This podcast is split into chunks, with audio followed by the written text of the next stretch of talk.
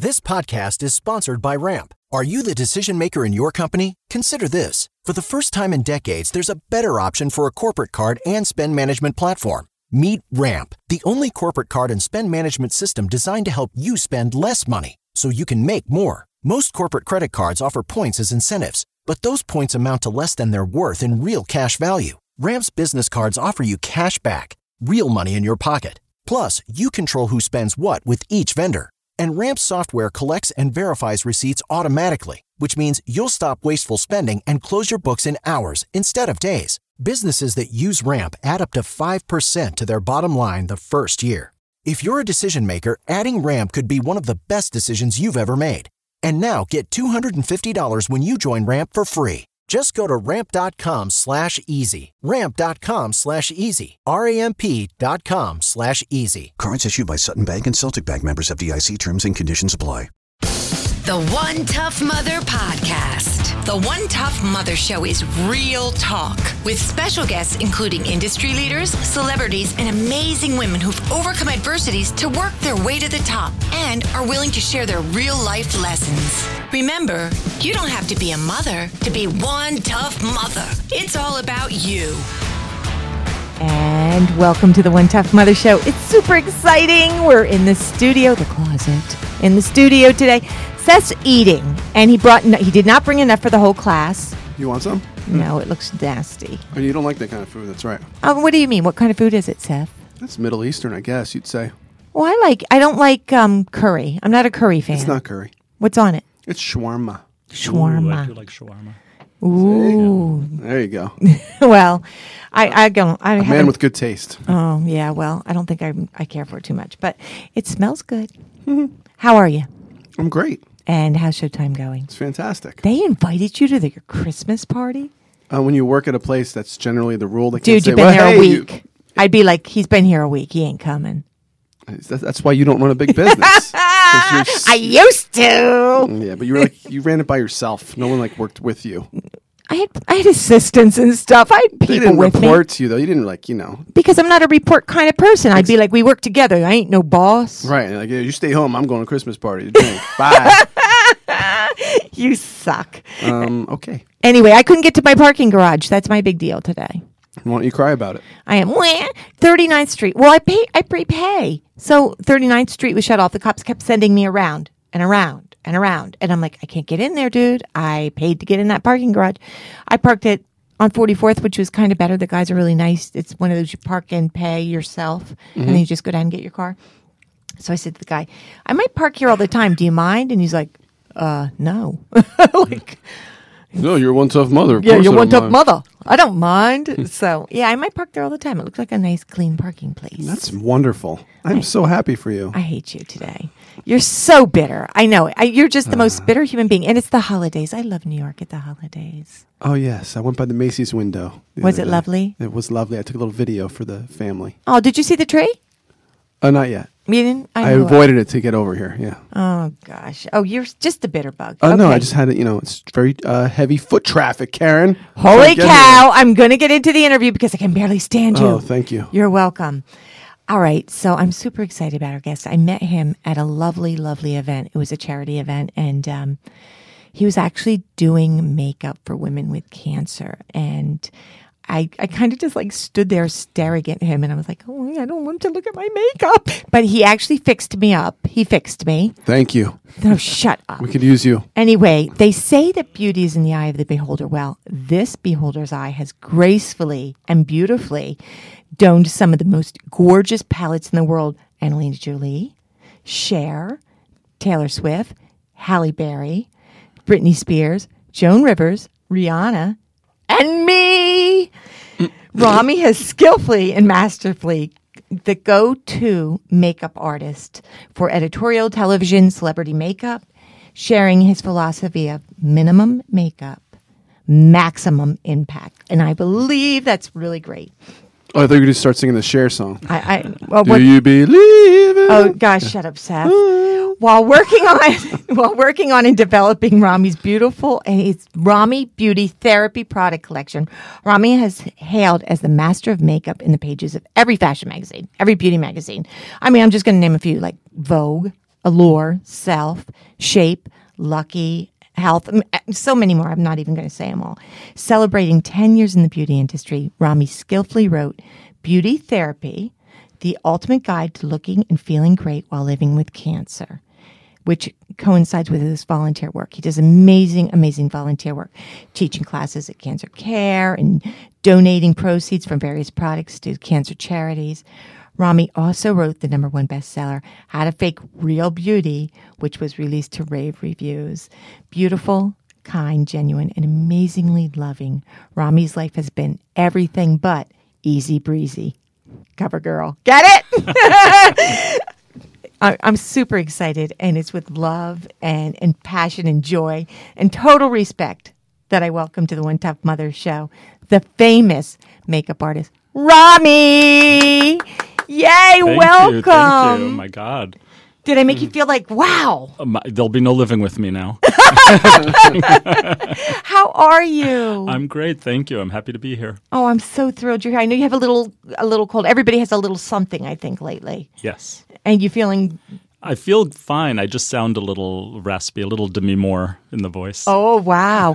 Wait a minute. When you walked in, you said, "I said, so how's it going? What you been up to?" And you said, "I just did who?" Oh, I did uh, Téa Leoni's makeup.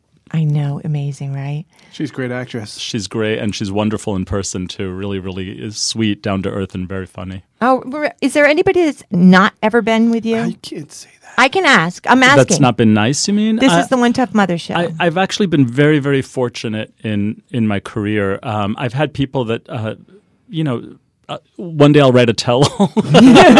I'm dying, baby. a couple of stories, but really I've been I've been mostly very, very lucky. Uh, everyone's very nice, and you know, you're there to make people look good, so um, they're usually pretty nice to the makeup artist. I think that that's been my experience. And Joan Rivers, what was she like? She was truly wonderful, actually. Seth Um, has a yeah. Joan story too. Yeah. I got to meet her and interview her, uh, record her at her house, and she was just the nicest, The best. Yeah, she's like wonderful. I couldn't. Uh, I was raving about her. Wow.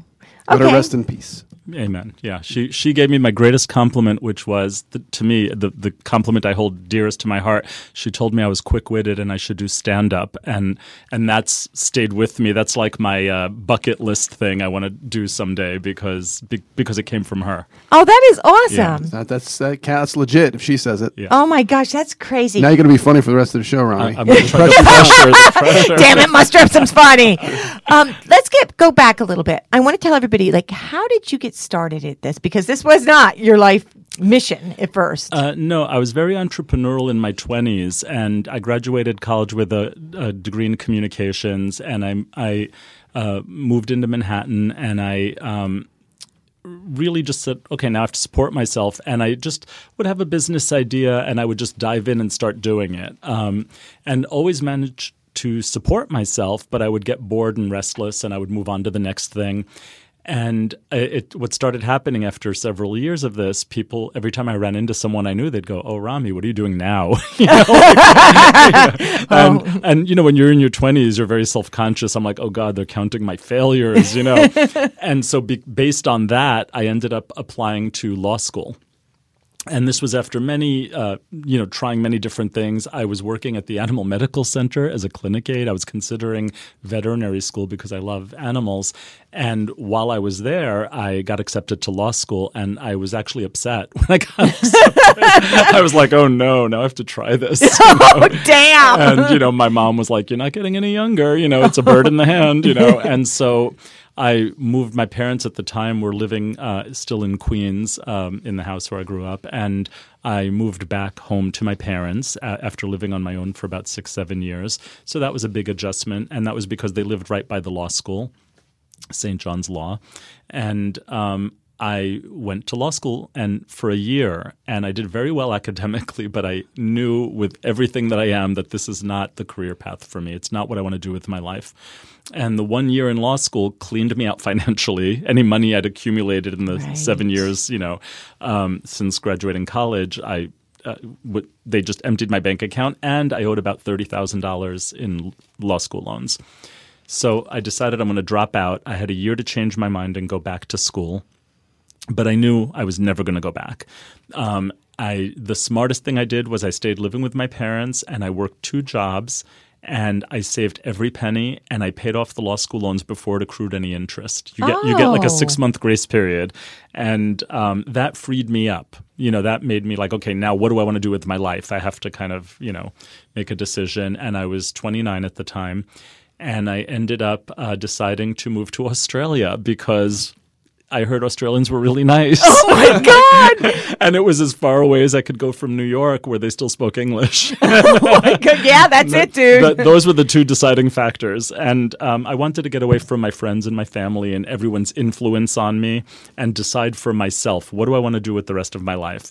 And um, I left to my own devices, I really thought, what can I do to not just have a job for another year or two, but really have a career for the rest of my life? And the only thing that interested me was the beauty industry. And I said, I don't want to make any decisions or announcements. I'm going to go to, um, I'm going to quietly take a class, a course, and see how I like it. And I knew the first day, I'm like, this is it. This is the thing I'm going to be doing the rest of my life. I loved it. And um, then I told my family and, you know, my nice Jewish parents, I was afraid to tell them, like, not only am I not going to law school, but I'm going to be a makeup artist. Like, why not just kill them? And luckily, they were missing me at that point. So they chose to be very supportive. They were like, why didn't you think of this sooner? You're going to be great at it. And because they didn't disown me, it, uh, it really, that really made me decide okay this i'm really going to pursue this seriously. And i ended up apprenticing some well-known makeup artists in sydney and one of them was a great mentor and he told me what to do when i come back to new york to start my career. And he told me to get a job in retail. And i'm like i didn't go through all this to sell a lipstick at the counter you know? And he said well you want a steady income while you pursue a freelance career.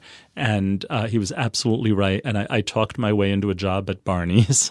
Oh my God. and it turned out it was the one on 17th Street, the original Barney's. And um, a lot of fashion people shopped there. And I made a lot of connections there. And um, that led to work. There were like photographers I worked with for the next 20 years. Um, and a lot of opportunities there. And I wasn't there that long. I was there maybe like six months or so. And then I went to work for Bobbi Brown Cosmetics. And then I ended up just on, I was going on go-sees on my day off. And I had time to kill, so I went to visit a friend in the Takashimaya store that's no longer there.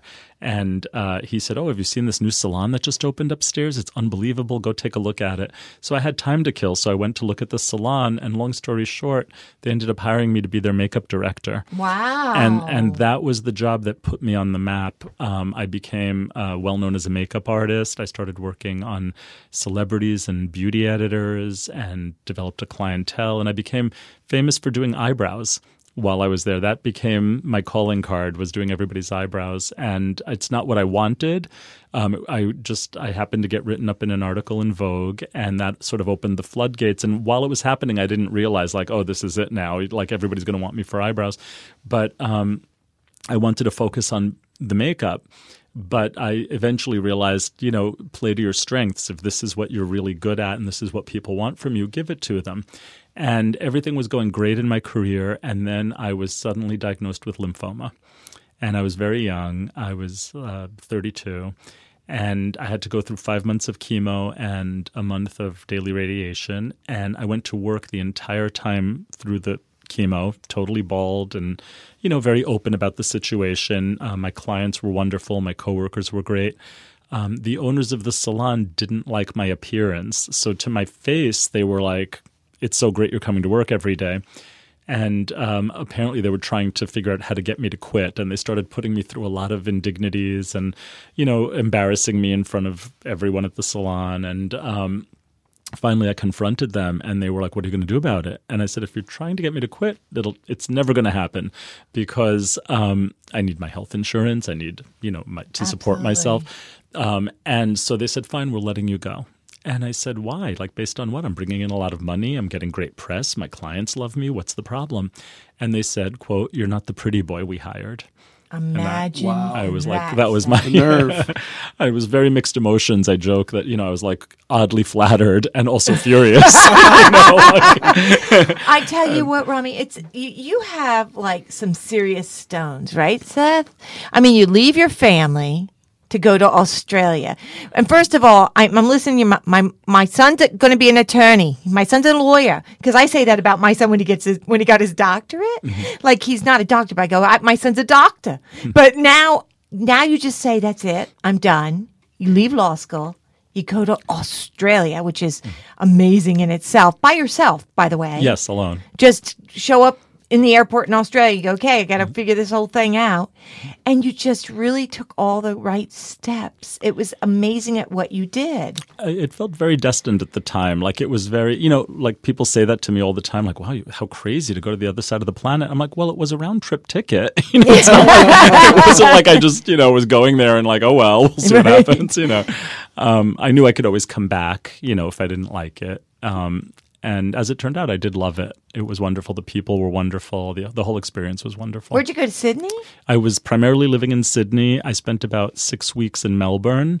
And then my last week, I went to Cairns to see the Great Barrier Reef and the rainforest and everything. And um, yeah, it was wonderful. Actually, there's a funny story there. When I was in Cairns, um, I stayed at a bed and breakfast, and there were three British guys uh, also staying at the same bed and breakfast, and you'd have to have meals together Right. and uh, one of them um, had a scar across his entire face, like a lightning bolt across his face. Oh. And I finally, you know, asked him. I said, "What's going on with, you know, what happened there?" And he said he had a brain tumor, and the only way they could remove it was to go through his face. Like Wow. through, yeah, and it, it actually wasn't really. Um, it wasn't like a horrible looking scar, but it was very. It was evident, but it wasn't like unsightly or anything. It was just like clearly he'd been through something. And um, I said, my first reaction was like, "Wow, you're so lucky." You know, meaning that you're still alive and lucky that you're okay. right. And he ba- I, he said, "F you," and uh, and I was like, "Okay." And then um, I said, "What do you do for a living?" And he said he was a makeup artist for British Vogue. And I went, "Oh my god, I'm." Heading home to New York. I was here in Australia. I just went to beauty school, and now I'm going to pursue being a makeup artist as well. Like, this is so great. And he very coldly turned to his friends and he said, Why does everyone in New York with a makeup kit think that they're a makeup artist? I was like, and I was like, wow, what kind of industry am I getting myself into? Like, oh my God, these people are terrible. And actually, he that was the last time I met someone in the industry that wasn't uh, the nicest. You know, I was, my as I said. I'd been lucky in my career, you know, but I had that moment of like, maybe I should rethink this. Right? I'm, I'm telling you. It was great that you left yourself open though when you first started to meeting people and, and checking everything out. Like you said, "Oh, I had time to kill," but you you're just so open to. That wasn't like you were super aggressive. You just wanted to learn and take in as much as you could, and it, it really worked for your career. yes, it did, actually, yeah. So when you got back to. New York and you went to the studio and those idiots, idiots said, "You're not the pretty boy we hired." I, you know, I don't even know how I would have taken that except total hurt. It, it, that was years ago. So then It- you yes. didn't press that kind of thing years ago, right? Well, you know, every time I tell that story, I, I, the first thing people say is lawsuit, lawsuit, you should sue them. I did look into it at the time. And first of all, you know, it was early in my career and I didn't want to be known as, as the guy that sued. You know, then no one's going to hire you, is what you're thinking. And, um, uh, but we did have a mediation. I basically got my severance pay from them, which they had tried to deny me also. And I went into business for myself because another top salon had approached me and said, Come be our makeup director. And I said, Oh, this is a godsend. Great. And when I went to meet with them, I, you know, I, I was still, I had just finished chemo, but I looked very much like I was going through, you know, I was bald and, and looked like a cancer patient. And when they saw me, they said, oh, you don't look like your pictures. and I said, well, this, you know, explained. And I said, another month I'll be good as new, you know, and the cancer's technically gone now. And they said, well, we're not looking to hire someone right this minute anyway. And um, so I realized no one's going to hire me like right now. And so I, out of necessity, I did a mailing to my clients uh, and I said, you know, I sent a beautiful invitation. I said, I'm, I'm now available at my private studio. And I set up, set it up at home. And God bless, people came. And then I was very lucky at the time. I didn't have a publicist or anything. But because of that Vogue article, um, where I was written up as you know the eyebrow guy, I got written up in all the other magazines as like best eyebrows, all the directories, you know, the Allure directory, New York Magazine, uh, and it sent new people my way and I decided to uh, do my own makeup line. And I took my little meager life savings and I started with just a few products and I would sell it to my brow clients. And then uh, it took about a year of meetings, um, and I ended up launching it at Bergdorf Goodman, the brand. Wow. And just as I got into Bergdorf, the salon that fired me went out of business. oh, geez. Yeah, it was very karmic. Yeah. That's awesome. Yeah, that's awesome. And I was like, now what's my motivation? You you don't seem like the kind of guy that needs a lot of motivation, though. You're pretty. You're pretty much of a go-getter. But so so now your taken off, or it's just little by little it starts to grow. Um, well, no, it, it got very busy very quickly. Um, and then I worked from home for about, um, I would say, four years. And then I opened Rami Spa. Um, and I was there for 11 years. Um, and that was also like headquarters to the brand. Like we had our offices there, and the front was a salon area. And, um, but uh, it was one of those New York stories. After 11 years, they wanted to double the rent, and it just wasn't worth it. So I went back to working out of my private studio, you know, Okay. and so um, you know, still. Uh, um, you know, working from home basically. Like, um, but I love it. I like even when I had the spa, I had an apartment in the back. I like a live work situation. Yeah, it's I- great, I feel like I'm a lot more productive. You know, um, at one point I did um, buy an apartment downtown when I had Rami Spa, and it was like a 15, 20 minute walk door to door. And I found that, you know, I, I said, okay, I'm going to work on something like, for example, writing my book. I'm going to work on it when I get home, but then you have dinner and you, you get out of the work zone.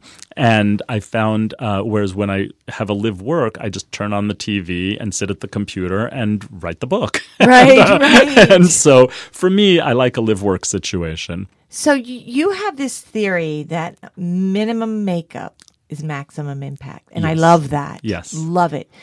Um, when you when you do people's makeups, like when you do all the celebrities you do, y- you know that there's either a um, a role that they're playing or something that they're going to be in. Do they ask you your opinion, or do they tell you what they want? Uh, it's a little bit of both. It's sort of a collaborative effort. Um, a lot of times, I mean, you know, I don't do makeup necessarily for someone, uh, you know, when they're doing a, a film, let's say. I'm not, uh, I've done that in the past, but it's not, that's usually when I do a celebrity, it's, you know, for the red carpet once the movie's been done. Right. Um, so, you know, they want to look their most beautiful, of course. But, um, and there's certain trends sometimes they, they're like, you know, use, I, I really have to use this co- kind of, you know, this lipstick color, like burgundy, you know. Um, but, you know, it's usually a little bit of back and forth. And sometimes you try something and they, you know, that they wanted and then they don't love it. And I'm like, how about this? And, and then, you know, it just sort of uh, comes together. Okay. Yeah. And you, but you fly all over the world, right? That you'll go anywhere, right? I, I have, Yeah. um, but um, I have to admit I'm a little lazy sometimes. And you know, um, a lot of the people that I work on, it's when they're in New York. Okay. Yes. Yeah, but but I know you've gone out to LA quite a bit, right? I've gone, yes, over the years. I have, yes. So it, it just is amazing to me that you do that. I mean, do you have you you got to be honest with me. Has there anybody ever come in and you were like, "Oh, dude, this is going to be a rough one"? You mean how they look? Yeah. Um, yes, you know, and sometimes, uh, actually, believe it or not, it happened. I won't say who because of what I'm about to tell you, but uh, someone who became a major, major supermodel. And I worked on her for um, like a jeans ad campaign in her early years. And when I first saw her, I just went, "Oh God, what am I going to do?" Like she just, she, not that she was uh, unattractive, but just very plain, I thought. And uh, she just had that kind of face that you do just a a little makeup and the lighting, and when she's in front of the camera, magic. I mean, she was spectacular and also talented, like a very good model. She understood what, you know, her angles and she didn't just stand there. She kind of knew how to move. And she went on, you know, to become a Victoria's Secret supermodel. And, um, and she's stunning. And I look at her now and I'm like, wow, she's really beautiful. But she, I remember when I first saw her, I was just kind of like, yikes, you know. And uh, but then the minute her makeup was done and she was on set, I realized very quickly, like, wow, I wouldn't look at her twice on the street, but she's amazing, like really a beauty. Has there anybody that's been really mean? Um, I mean, down and dirty mean. I've had um, I've I've had a couple of incidents. Um, I, I've worked on Naomi Campbell, um, and I think she was trying very hard to be nice. It's just you know she just didn't seem very happy, Right, You know, in right, general, right. but she was trying. I you know I can't really say that she was awful. It's just it was almost like she's not comfortable in her own skin, kind of thing. Right. Um, and um, I had one uh, very famous uh, television host. Um, I was doing her makeup for her TV show, and um, she was always very nice. But there were a couple of in- incidents where all of a sudden it was like, "Oh my God, Joan Crawford with a wire hanger," kind of, you know, like, like Jekyll and Hyde. And I was like, "Wow!" It was so uh, jarring because it came from left field. She was always so pleasant, and but there were one or two incidents where she kind of like, you know, bit your head off and for nothing, you know. And then uh, she wrote a book about her life, and it turned out she was bipolar. And I, you kind of went, "Oh, okay, that kind of yeah, that it really explains it." Back back to the model you said who you know was plain Jane, but you know she knew how to knew her angles and everything. I was always was curious. How is it that people are some people are photogenic and some people just look so much better in person? You know, it's a God given gift for people who are photogenic. It's just God given. Um, I once um, I was photographed with Lauren Hutton, the legendary supermodel, and no question, in person, she's a beautiful woman. Like you know, she's a woman of a certain age, but she's she's still a great looking woman. However, in the photo, and the photo was taken with my phone, unretouched. I printed it up when I got home. She looked glowing and she looked like not a day over 40 in the picture.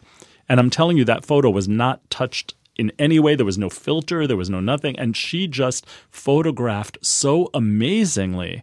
Um, so much, you know, I mean, she looked good in person, but in the photo, it was just unbelievable how the camera loved her. And I was like, this is why she's a legendary supermodel Right. for a reason. Right. And it was your phone camera, no yeah, less. it wasn't a great camera. It wasn't great lighting. And she just, I mean, glowing and stunning. The camera just loved her face. It was amazing. That's eh, that's incredible. And you've been in this game a long time, like 30 years? Not that like 22 years. 22 years. Yes. So you've been in this game a long time. So you've seen a lot of trends. Yes. Like things that come and go, you know, I want my eyes all black and I, I want purple and, you know, just I, all glitter. Like shove me. full of smoky glitter. eye. Yes. Yeah, the it's smoke- funny. That's that one. Yes. Comes it, it comes back again and again, and, and people sometimes don't even know what it means. They just hear smoky eye, and that's what they want, but they don't even know. I only what. know because I worked with Sonja Morgan. Otherwise, Oh, I would have oh, okay. no idea what a smoky eye Yeah, is. I know Sonja. She's very nice. Oh, that's She's a trip. crazy. Yeah, she's a trip is a good word. Well, you know, and, and I want to point out this: you, your philanthropy endeavors is are amazing. Well, thank you. You're so kind. Um, again, I met you at a, a cancer event that our dear friend of ours was doing, and um, she invited me, and I went. And she goes, "Oh, oh my God, you got to talk to Rami. You got to ask Rami about his life. He's incredible." And I'm like, "Okay, well, he's working on people." And she's like, "Well, just stand over there." And you were so kind to everyone. I just watched you for like half an hour. People were just in love with you, and you were so kind, and you were so generous to give of your time, and to speak to these women who actually the woman before we started talking was very upset like you could see visibly and um you could see she just everything about cancer to her was just the horrific thing that it is. Mm-hmm. I mean, she was, you know, talking about being bald and her skin is so bad it feels like leather and and her eyes are dry and she was going on and on and on and on. And you just handled it so amazingly. She got out of your chair as though she was the most beautiful woman in the world. And she did actually look very beautiful when you got done with her. Thank you. And you really didn't do a ton, but what you did made her feel like she was the most beautiful woman in the world. I think um, one of the secrets of my success as a makeup artist is I and and people think I'm kidding when I say this. Uh, I fall in love with every face I work on, and that's the truth. Every person has something beautiful about them, and it's the same equation whether it's a supermodel or a movie star or a housewife from Kansas. It's the same equation for everyone. There are things you want to draw attention away from, and things you want to play up. And it's the same for every human being on the planet. And I always say, I wish that um, I wish that everyone in you know on Earth could know you know how that is because it would make everyone feel better about themselves because you know we're so inundated with images of perfection and um, and it's really the same for everyone. You That's, know, that- that's just, and that's a wonderful way of saying it. So you're cancer free. Life is 20 going years great. already. Yeah. And then tell them what happens next. Hit by. Oh yeah. I so um, well in between um, what you're referring to, uh, right after cancer, about 12 years ago, I was diagnosed with type 2 diabetes, which they think started earlier because I went through chemo. Okay. But I manage it thankfully with you know um, diet and exercise and medication. But it's you know it's tough. It's a constant battle. Um, and then three and a half years ago, I was coming home on a Sunday afternoon, and I was run over in the street by um, a guy on a moped or a motorcycle. And I, I, am not sure. I, if I sound unsure, it's because I was knocked out and I don't remember the accident. Um, but I had a fractured skull, bleeding in the brain, concussion. Um, I lost about 10 days where I don't remember anything. Um, and the hospital uh, released me, uh, Bellevue Hospital released me on day three while I was still pretty much unconscious. And uh, my family put me to bed, and I was home for four days and nights being taken care of by friends and family around the clock.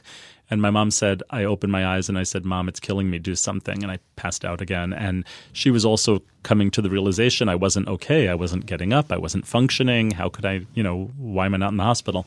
So they, I live fortunately across the street from NYU and they my parents walked me to the emergency room and when they heard um, one of the medications that bellevue prescribed was motrin which is uh, a blood thinner while they were stabilizing the bleeding in my brain they they made a mistake and they they prescribed motrin and um, that's what my parents were giving me because that's what was prescribed. And uh, when they heard this at NYU, they apparently went nuts and they scanned me again, and it had caused a second bleeding in the brain. And they told my parents, if you hadn't brought him back to a hospital, I would have just died in my sleep.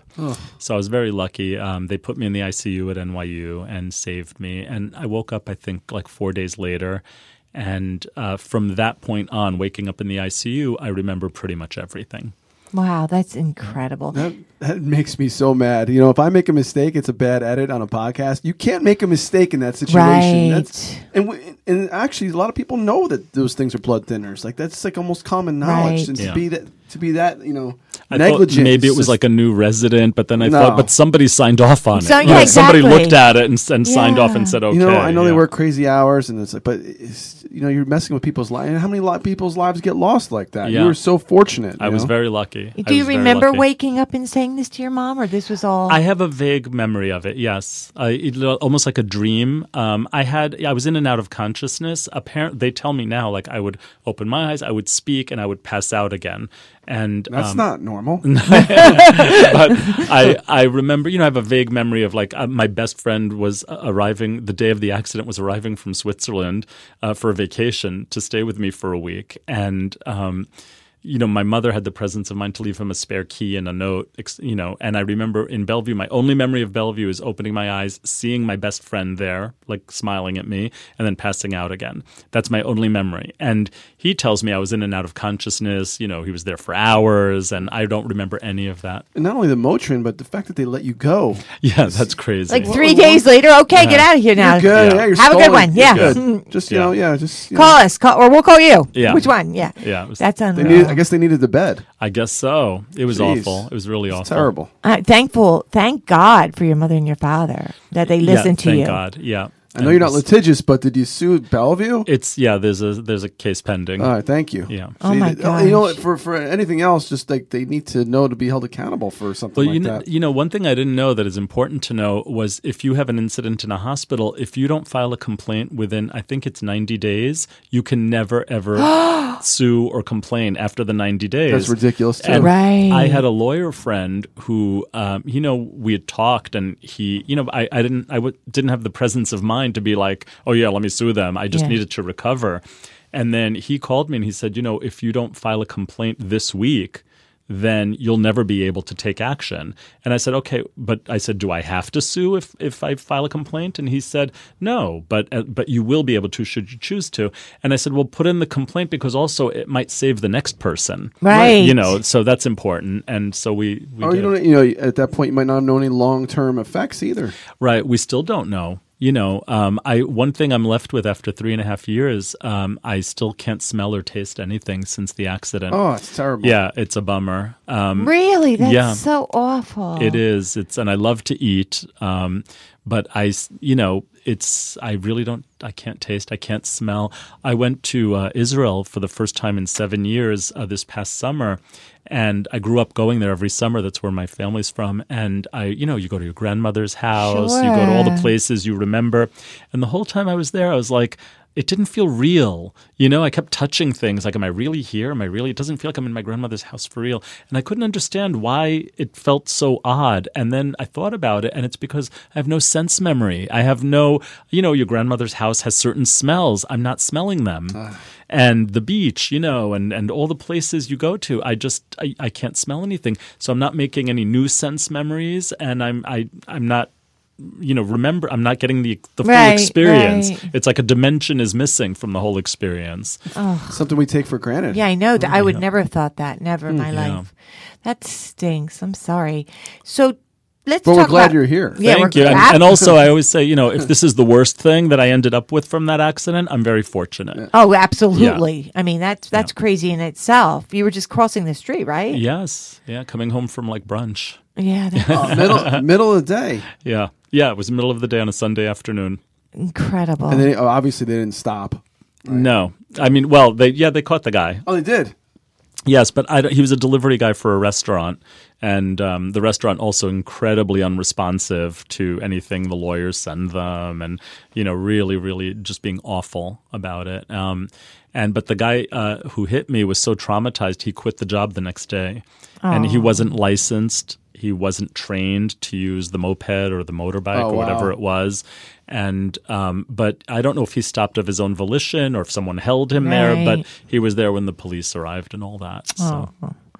Geez, that's incredible. Oh, Jiminy. Well, you you absolutely, like you said, if it's the worst, then thankful that I you're here. if I'm here to complain, I'm doing okay. so let's talk about your makeup line. You have a whole line. Tell us, it, this is incredible. If you guys are looking for Christmas gifts, this is the place to go. Where would they find your stuff? Talk about this. Um, the best place would be ramy.com. It's R A M Y.com. Um, that's the website. We ship all over the world. Um, I'm also sold on Amazon and, of course, at my New York studio. Um, and um, my philosophy is minimum makeup, maximum impact. Um, my philosophy of beauty has always been you want people to notice you, not your makeup necessarily. I mean, makeup is fun and you can be creative with it. I do have, you know, um, I do have products for that as well in the line, but my my real essential products are you just want to look like you have beautiful skin, beautiful eyes, a healthy glow. Um, that's always been my personal standard of beauty. You know, I don't want to go look at someone and go, oh, "Okay, she owns a makeup palette." Or her family was in the circus. Right, yeah, or she has glaucoma and can't see how that blush really looks. You know? That's nice. that always drove me crazy. When women put like makeup, they look like a clown. It's you know like- what? It's, it's when they do their the lips. Yeah. They make their lips way up with their lipstick to try to make their. That I look at it and think, why? Why didn't you look in the mirror at that first? Yeah, I dun, dun, think. I don't know. I don't know how it starts. You know, when they get so like where it's almost like a mask of you know of product. Right. You know, it's so heavy-handed, and some people really love it. They just enjoy doing the makeup, but. You know, or I'll say to someone like someone will come in for a makeup lesson and they'll be wearing some really, really unflattering lip color, like just awful. And I'll say, you know, and I always try to be positive and I'll say, you know, you've got really nice lips, but I think we can do better with than this color and they'll be like, "Oh, my boyfriend hates it. My mother hates it. My coworkers tell me it looks terrible."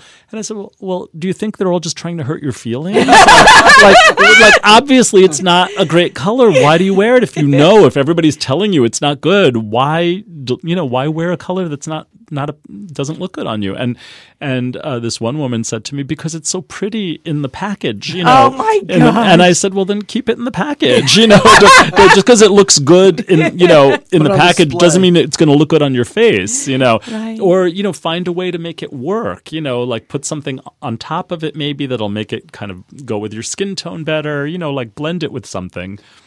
How do you feel about the expression? Drives me crazy. Putting on your face.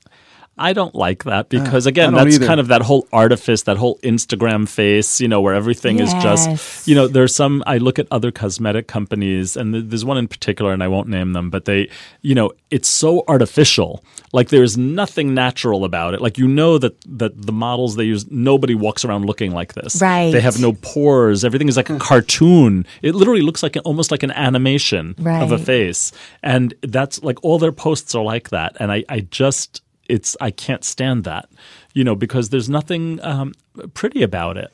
Nothing you know, authentic. nothing, real. authentic. Yeah. Yeah. It's sort of like uh, you know when we talk about anti-aging, and I, I, you know, a little bit of Botox or a little bit of filler, they can do wonderful things. But I always say you have to know when to hold them and when to fold them. And some people, and I've had clients like this where they they get do a little Botox, maybe a little fi- you know filler in, in their face, and they look amazing, and then they go crazy. Oh boy. Right. and they come back and they look like a blowfish. Right. And I'm like, that's not a young, fresh look. There's like there's nothing about this that is youthful or beautiful. You know, it's just you've, they've gone crazy. Is it, and is it an addiction? You think? I feel like people once they start the plastic surgery and different. I things, believe just, it. It just Yep. keeps I going so. and going and going. I, I feel my my real experience is it stems from a sort of deep insecurity Mm-hmm. and i've seen people i i've had clients that i think were absolutely beautiful and they'd had a little they'd had a nose job maybe maybe they had uh, breast implants but they but they looked good and then they just keep going back more and more and more. And after the third nose job and the third breast implants and the third lip injections, they look like a caricature of what they started out looking like. And they looked great.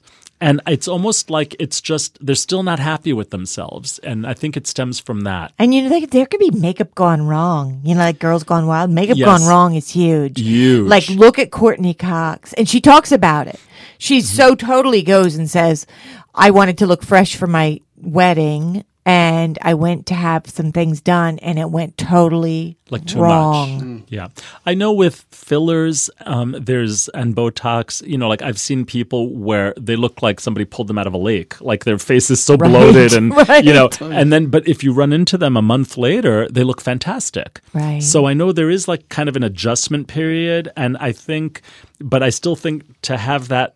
It shouldn't take a month for it to settle into looking good. That means you're overdoing it. And I read actually, I- was it maybe four or five months ago? I forget even where I read this at in one of the beauty magazines that there's a permanent filler now.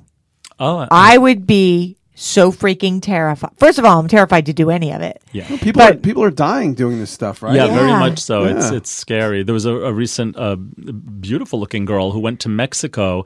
They say it was for a nose job, but there's been speculation that maybe it wasn't really a nose job because what she died from was they gave her anesthesia in her spine. and excuse me. And why would they do that for a nose job? And it went to her brain, and my she's God. brain dead now. Oh my god. Yeah, very sad. And, you know, when you go to LA, like they all look like they look bizarre to me because you know New York is a different animal. Like we're all like, okay, But it's not just. LA. It's happening everywhere. It's like it's from social media. Right? You correct me if I'm wrong, Ramy. It's growing. It's happening everywhere. Where people are changing. I just saw something on on Twitter today. It's called blackfishing. It's where white girls are, are Oh yes, they they make themselves look African American because they want more followers and they want. How do you they know, do that? they With makeup and and you know they just Tanning. darken their skin. They say even people like Kim Kardashian has been accused of it, where in certain pictures she looks a little darker skinned. and then they also get the breast implants and the butt implants, and they, they change. See their that I was. I was so oblivious to the butt implant thing. Seth is the one who told me Oh my about God. it. Well, it's a guy looking over my shoulder. We, we used to do a podcast where I worked with uh, Amber Rose, and I said, "God, look at this butt she put on herself." He goes, "Oh, it's it's it's uh, implants." I said, "Are you kidding me? This is like a ski slope. Like there's, Yeah. there's no one no one can have a flat stomach and have a, a butt that big. Right, It's just a teeny tiny impossible. waist, like right, this it's huge butt, impossible. yeah. So it's just it's amazing how people are kind of oblivious to it and. Not, I mean, I was at some point too, but then you see that you see the style. Everyone has a certain look. Right. When you see that that big curvy mountains on coming out each side of the person's body, that means uh, they had work done. Yeah, But there's trends, and what happens when that trend goes away and you've got that big, huge butt? yeah, it's bad. And some people get like um, injections in the butt, you know, of fat or silicone, or you know, and uh, sometimes they they get very sick from it, like the silicone spreads, and you know, it's they, It's almost like common sense, though, right? You're putting like for, foreign substances in your substance, yeah. body. And I don't like anything permanent. Like, you know, with eyebrows, I don't like permanent tattooing. Right. I do microblading now, and the only reason I started doing it is because it lasts about two years, um, and less if you don't get it touched up. So, uh, you know, that I'm okay with because anything permanent, you know, the face changes, the trends change, um, and if you do something permanent, you're stuck with it. Getting a permanent filler, what happens when everything around it Right. collapses? You know, like, right, then you have to go back and get more filler. Right. Right. Or something, you know, and it's just uh, I don't like permanence. I had a Yeah. great compliment from Ramy when he, when he came in because he said, "I can't believe you have grandchildren." I said, "Yeah, It's six and a half, surprising. almost seven grandchildren." The only thing I ever wanted fixed on my whole entire body is my neck. I feel like I have. Oh, now you guys both turn your head. See, I want my neck fixed, and Oh, I get over I it. think that's from lifting weights my whole life. Like I think Wow. somehow Get a scarf or a turtleneck. I can't wear a turtleneck. But you know, they can address that with filler, I believe, too. There you go, Or Karen. Start filling yeah. up. All right, I'll fill up on my neck. Although I don't Sure. think it looks bad, really. You know, I always think it. I, I look at pictures. I'm like, oh, damn it! There's my neck. And we all, don't we all do that? We all look at ourselves and just like, Ugh, I've always hated my nose. Really, you have a great nose. Please, when I got run over, I'm like, dude, is my nose? Please tell me my nose broke at least, so I can get it done. But no, you know. Oh my gosh, that's a, so. So your your line, you've tested it. It's great. Everybody loves it. You you have what? Everything, right? Everything. It's a full makeup line. We have like 130 SKUs. Yeah. That's amazing, amazing. And it's called Ramy Beauty Therapy. It's also known as Ramy Cosmetics. okay. That's super. Well, we're thank you so much for being on our show. We My just pleasure. loved it. Thank you. And we want to ask you to sit in. Will you sit in for the next episode or next portion of the show? We'll be right back with headaches and headlines. Thank you, Ramy. My pleasure. Thank you for having me. You're welcome. The One Tough Mother Podcast. Real talk with amazing women who have worked their way to the top and want to share their real life lessons with you. And we're back.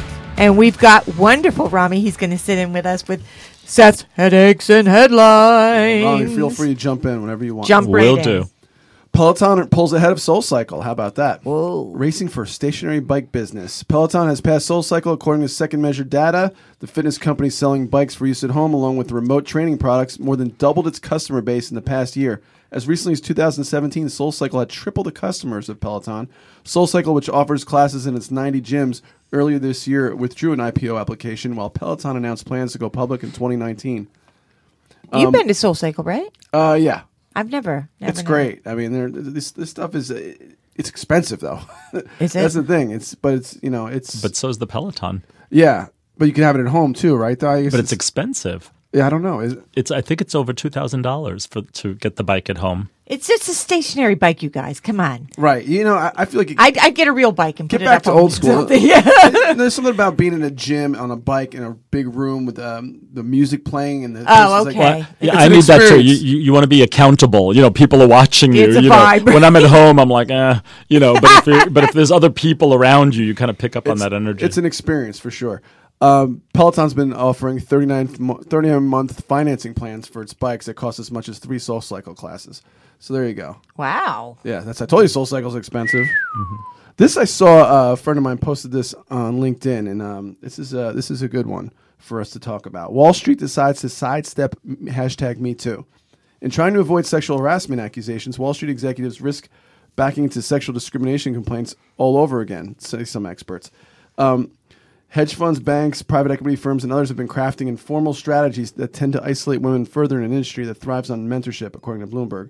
Women are finding themselves excluded from casual after work drinks, leaving male colleagues uh, uh, to bond or having what should be a private meeting with the boss w- with the door left wide open, writes Bloomberg. Yeah, they- they're just writing off the women because they're so afraid to say or do the wrong thing. It's like, what's wrong with you? Like you, you can't, you know, it- it's. I, I think some of these hashtag Me Too's maybe were women taking advantage of this stuff, but for the most part, their their women have been been uh, you know abused, you Right. know, emotionally, you know, whatever. Right. So. If you don't know how to conduct yourself like a like a good human being, then you know you need to question Right. yourself rather than stop talking to women. Exactly. You I, can't. I have to say, the Wall Street, you know, I have uh, friends that work in finance, women, and they always complain that it's such a boys' club. And it's very hard. You know, you you want to be attractive, but on the other hand, if you're if you're not one of the guys, you're excluded. So it's sort of like a lose lose for women. Right. You know? And and what do you do if you're a woman? Like, I mean, what if you're bright and you're smart and you're funny and, and you want to? These guys can't figure out just to conduct themselves normal, be a normal human being. I'm sure you know some of them, and they're probably very aggressive, and they get what they want, right? Yes. The successful in Wall Street because Wall Street's a, a you know a shark. It's a Shark Tank anyway. So everyone, it's like, it- you know, they're all like, you got to be, got to go, go get it. You know, you can't take no for an answer or be a victim because they'll walk all over you, whether you're a man or a woman. right. I, That's I true. believe. I believe that. Yep. All right, we solved that problem. Yep. Wow. I'm done. Next, Canada's pop business needs help. Okay, let's go. Let's go. Get the van. Okay. Canada's marijuana industry is expanding. Companies are starting to import workers. Pot producers looking for people to help in their greenhouses are turning to Central America and the Caribbean, for example. Experts are also expecting more job openings for highly educated workers as the industry grows and Canada improves more cannabis products. About 34 of every 10,000 job postings in Canada are currently for positions within the pot industry, a figure that has tripled within the past year. I mean, it's it's great. There, it's going to happen, dude. I mean, it's going to happen here, right? Eventually, It's going to happen because Well, you got you got, but you remember we have we're a, con- a country run by lobbyists. So the alcohol industry, the tobacco industry, the nar- the pharmaceutical industry, probably even more so, are always going to push to stop the pot because pot's a cheaper, better, safer alternative to most of their, their products. right. in my I agree. opinion. Yep. Yep. yeah, yep. I agree. Big pharma will be against it. yep. Ugh, big farmers are killing this country. Yep. That's just uh, in my opinion. My opinion is not necessarily those of others. Okay. All right, another five point one Blew my mind here. Five point one million Million. pounds of beef recall. What do we Oh, eat? We can't eat lettuce. We can't eat beef. All right, um, Melissa, chicken tonight. Yeah. I feel like chicken tonight. Okay.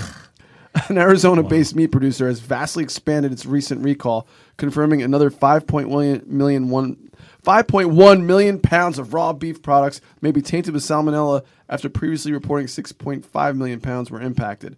JBS Tolleson said the recalled beef was produced between July 26th and September 7th, distributed nationally and marketed under a variety of brand names such as Kroger, Cedar River Farms, Grass Run Farms, and JBS Generic. Yuck.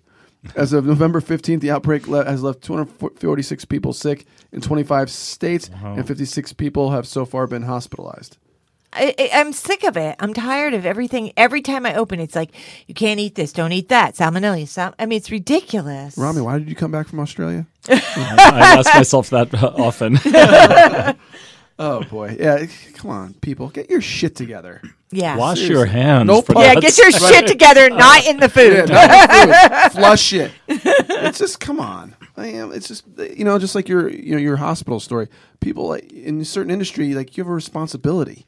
Right. And I know Right. things happen sometimes, but five million pound five five million pounds of meat. Come on. Right, right. After a previous re- recall of 6.5. So, wow. Wow. I'm gonna have a carrot for dinner. Seriously. Make sure you wash it. Good idea. Okay. Uber drivers get wage bump in New York City. Oh, good for them. New York City is introducing minimum pay rate for drivers working for app-based services such as Uber and Lyft. Drivers must be now paid a minimum of twenty-seven point eight. It's twenty-seven dollars and eighty-six cents per hour, or seventeen dollars and twenty-two cents after expenses, which city officials say translates to a yearly increase of roughly ten thousand dollars. The, the new the new pay the new pay in 20 days were criticized by the ride sharing services. The changes would likely lead to fare hikes for riders, Uber said in a statement. But you know what? Um, you know, I was taking Uber when I was traveling for work, and since it's for work, I just took my own car. But they had the sharing cars too, which bring the price way down. Like you can, I've share, I've actually done it once. Share it. Well, talk to me about You that. share a ride with someone. They Like So- they get dropped I, I off use first. Via all the time. It's always shared rides. What is it? Via. Oh, V-I-A. Via. Yeah. I thought that was a Starbucks coffee. and it, it's in the city here. It's in the city, and I think they also go to the outer boroughs now. But um, it's shared ride, so it's a lot less. It's the least expensive option. oh, okay. As long as you're not in a hurry. I mean, it's Right. a lot faster. I was going to say to me, that's like, okay, we have to drop off Joe. Joe, get out of the car. Okay, we got Vinny. Vinny, come on. It's the difference between like twenty-eight dollars and twelve dollars. It's a big difference. Yeah, I- yeah. Yeah. Oh, now you got this beautiful story here, Karen. This is just gonna be lots of fun, isn't it? Hilarious things everyone believed as kids. I thought this was hysterical. Yes. I had to put this in here. Yes, let's face it, kids are total suckers. Oh, I, I do this to my my eleven year old all the time. I make up stuff. Like uh, when, of the babies, had, his skin was kind of rough when they were a baby. Yeah, yeah, yeah. And we said, yeah, th- he's part reptile. Uh, we- Oh God, Seth, you are sickening. I, this, I don't plan these things. I just like, They just pop out of my mouth. the, the kids trigger you, and then you just have to go f- have fun with it. Um, that may seem mean that kids are total suckers, but we, we speak from experience. When we were young, we believed a lot of crazy things. This is part of being a kid, and we try to make sense of the world. Our imaginations often got the better of us, and with the benefit of hindsight, you can't help but laugh at some of the most absurd things you actually believed as a youngster. Here are some of the most hilarious and completely untrue things ever believed by children. Uh, called the origins of fake news. Yeah. Nice. If you clo- cross your eyes long enough, they'll stay that way forever. If you have not said that to your kid, you're not a mother. I used to be like, "What are you doing? Stop that! Your eyes will stay like that. Stop." and uh, same warning was given for making a funny face too. Yeah, yeah, Yes. yeah, yeah. If you, oh man, that's, that's good. That's a good one. Uh, if you swallow watermelon seeds, an entire watermelon will grow inside you. I believed that for years. years, I believed that if you swallowed the seeds, I'm I was going to have a watermelon in my I'm, stomach. I'm just learning right now that it's not true. well, it says how can anything grow in the stomach with no sunshine and no and much corrosive digestive juices? So I never Yeah. thought of it that way. Yeah, Uh, you know, quick is quicksand even real? No. Quicks- quicksand Right? is, Is it not? it's not real. It was I- made up by Hollywood. Oh, I never knew that. Yeah, quicksand is not at all real. Everybody Google that. I Yeah. read that it was made up. It was made up by Hollywood. Oh. And quicksand is everywhere, and if you have to be constantly vigilant for it, we sincerely thought that anytime you left the house, there's a 99 percent chance you'd encounter at least a little quicksand. It could be anywhere: parks, school playgra- playgrounds, the backyard. And after stumbling into it, you'd either be sucked underground with dinosaur bones, or if you're lucky, you'd manage to pull yourself to freedom with a tree branch. Right, Right. exactly. Really, there's no such thing as quicksand. I don't think so. Wow. No. Oh, think you're it not was made sure? up- I think I'm pretty positive. I read it was made up by Hollywood. Wait, I never heard this one. This is ridiculous. Stepping on a crack. What? You didn't hear this? Oh my on a- God, I grew up with this. Me totally. too. Yes. You did not step on a tr- crack. I would avoid the cracks like nobody's business. So basically, your parents yeah. were trying, were, were in, uh, putting in OCD into your brain. yes. Basically. Stepping on a crack could literally break your mother's back. Yep. That's ridiculous. Yep. I'd walk to school like- and there's one part part of the sidewalk that was all crumbly, and I tiptoe across the crumbly I mean, part. I grew up in Queens, and believe me, all the sidewalks are cracked. You know, so you're like really like tiptoeing around. You know, Now you're like laying on your feet now. I use this one with my kids. If you're not careful when draining the bathtub, you get sucked down the drain. You do? Well, because they won't get out of the tub, and then I pull the drain myself. I'm like, all right, better hurry up. let's go. Let's go. Oh my god. Wait, this one's definitely true. The moon follows you, doesn't it? Uh, no. No. Yeah. I never Like it- heard that one. No, my kids say it too. Look, the moon's following us in the car. Yeah, Yeah. That's That's cute, It yeah. is a cute one. yeah. If you touch a toad, you'll get warts. I did not know that was not true until I did this story. I did not know that was not true. I thought the toads secreted something out of their glands to ward off people or animals going after them, and you would get warts. So, I thought it was because the toads have warts. oh, so he thought, themselves, yeah, yeah, All so you was would- still you could on 'em, contract right? it. Yeah. Huh. And I know there's certain ones that are poisonous that don't lick a toad. Excuse me. Oh, you know, I, I actually believe this one too. Cracking your knuckles will give you arthritis. One hundred percent. My mother said that forever to That's not true? No. Wow. Oh, I'm gonna crack my knuckles after the show. Now you can do it more often.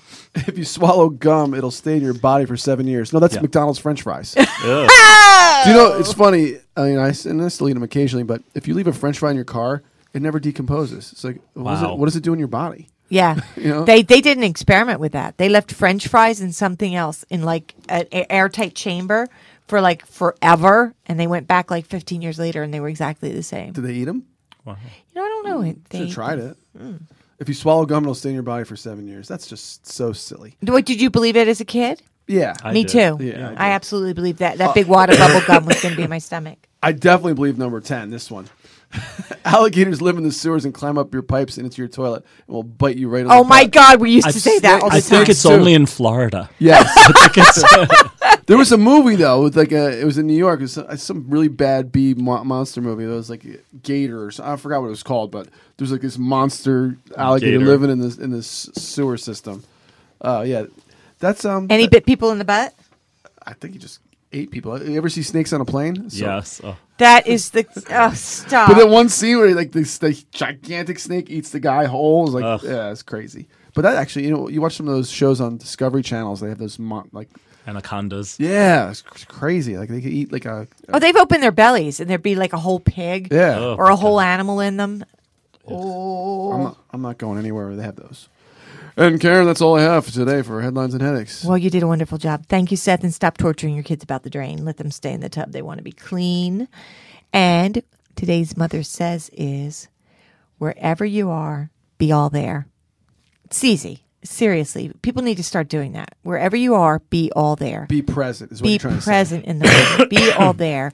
I mean, think about what's going on around you. It's so funny because wherever you go now, you see people on their phone. They aren't even talking. I mean, they're just sitting at restaurants. They're sitting in coffee shops. Everywhere you are, you see people on your, their phones, and they're not even speaking to each other. And that's sad. It's the way the world's Um, turning. Melissa gave me a book about that. Uh, the, the, uh, the author's name is Jedediah. That's her name. So I don't remember the name of the book, but that's if you her Okay. name's Jedediah, you can't miss it. But it's about unplugging and like you know, I, I just posted a picture on my social media. I was on the New York on the ferry, and there was a baby that looked like she was a year old in the stroller, staring at her phone, like I guess it was her mom's phone. You know, but the parents were like not engaging with her, and the baby was just like her eyes never came off the phone the whole time. And I took a picture of it, and I was like, "Am I the only one upset about this?" that is so It's horrible. wrong. um, we only do that in restaurants. That we, is- we're doing that to save everyone else. Uh, 'Cause Seth I think on a car trip it's allowed. You know, Okay. they have to be watching a movie or something. Mommy made me feel bad about myself. Thank you. You know what? And when I took when I when we took our kids on a car trip, we used to be like, okay, I'd, I'd go like, I see blue. What is it? Like play games, engage, Engage exactly. Oh, it's sad, but anyway, be wherever you are, be present in the moment, and everyone have a wonderful week. Be safe and enjoy everything. And, and it's the holiday season. Be kind. That is my new mantra. I said it last show. I'm saying it this show. I've watched people in stores just be horrific to other people, and out on the street push and shove. Be kind. Have a good week, everybody. I'll talk to you soon.